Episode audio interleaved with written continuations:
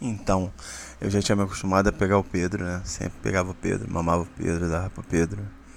E aquilo virou um vício pra mim. Todo dia tomava aquela galáctica negão lindo. Coisa mais linda era aquela piroca preta, aquele tinha branquinho. Ele gozava farto, aquilo me deixava doido. Eu fui me acostumando com tudo isso. Até que um dia eu cheguei lá para ver minha tia, com a desculpa de ver minha tia, enfim. E aí eu cheguei como de costume, pensei que eu fosse transar com Pedro. E ele tava com uma namoradinha. Aquilo, aquilo me derrotou, cara. Pô, fiquei super chateado. Hum, tentei falar com ele, mas ele falou que agora tava namorando. Então pra eu tomar meu rumo. Aquilo me cortou o coração. Tá despedaçado. Não sabia como é que ia fazer agora pra viver sem a piroca do negão. Já tava acostumado ao meu leitinho, tipo, passava mais de dois dias ficava desesperado já. Meu primo já não tava mais essa coisa toda.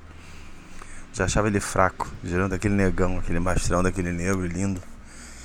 E aí eu tentei mudar minha vida. Aí comecei a pensar que de repente era melhor namorar com mulher mesmo. E tinha uma menina que era gostosona do bairro, né, onde eu morava. Mas ela tinha fama de puta, né? Mas mesmo assim eu comecei a dar em cima dela. Eu sempre fiquei atraído por ambas as coisas. Sempre preferi o negão. Mas sempre fiquei atraído. E aí comecei a dar em cima dela e a gente começou a meio que namorar, mas eu sabendo que ela tinha outros cachos, ela dava pra geral. Mas mesmo assim, eu queria, tipo assim, desviar a atenção da minha cabeça, porque eu só pensava no negão. E a gente começou a dar uns amassos, uns apertos, até eu cheguei a pegar ela. Mas teve uma vez que ela conversou comigo, ela parou e olhou assim, cara, eu acho que você gosta, mas você não gosta tanto. Eu acho que você gosta de outras coisas. Porque toda vez que eu tô perto de um cara, você olha mais pro cara do que pra mim. E aí eu gelei, mas eu tinha que falar a verdade. Aí eu falei pra ela que eu curti as duas coisas. Aí ela falou assim: Bom, então você tá comigo de fachada, né? falei, cara, mais ou menos, até para esquecer outra parada que eu tive. E eu contei a história toda para ela. Ela falou assim: pô, então eu tenho um fetiche que eu acho que você vai me ajudar a realizar. Eu sempre sonhei em transar com dois caras, entendeu? Mas o segundo, que seria meu namoradinho, seria você, só olharia. É o que a gente chama de hub. Eu queria, assim, transar com um cara na tua frente, ele sabendo que você é meu namorado, e ele me comer na tua frente. Cara, eu pensei, caraca, que doideira, mas aquilo me excitou também. A primeira oportunidade que teve, a gente teve, a gente tava saindo de um barzinho. Aí a gente encontrou com um cara que já dava uns pega. E aí ele falou assim, ué, você é teu namorado agora? Ela falou assim, é meu namorado, a gente tá namorando, já tá junto, a gente se gosta. Aí ele riu, né? Ele riu, claro que ele tava debochando, tipo assim, porra, era muito fraco para competir com ele. O cara era um moreno, moreno alto, forte, cara de cara de bandido. E aí a gente começou a conversar e tudo mais. Aí ele sentou na nossa mesa e começou a conversar com ela, começou a fazer, fazer falar segredinho na, no ouvido dela. E ela riu e olhava para mim. Até que ela foi, meteu a mão no pau dele, na minha frente. E aquilo me ofendeu um pouco, mas ao mesmo tempo eu já sabia da jogada. E aí ela foi, cochichou alguma coisa no ouvido dele. Aí ele arregalou o olhão, mas falou que sim, com a cabeça, né?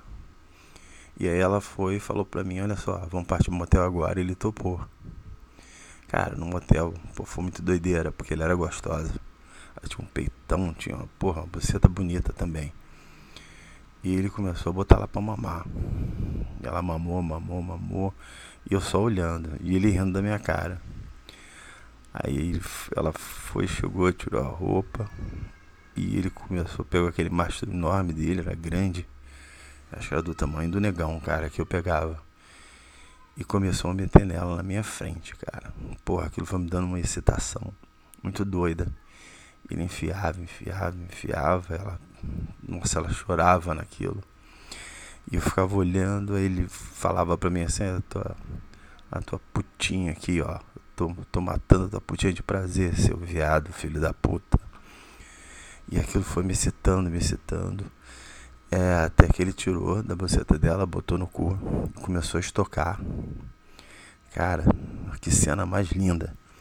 E aí começou a estocar, enfiar, enfiar, enfiar, e ela, porra, chorava de prazer.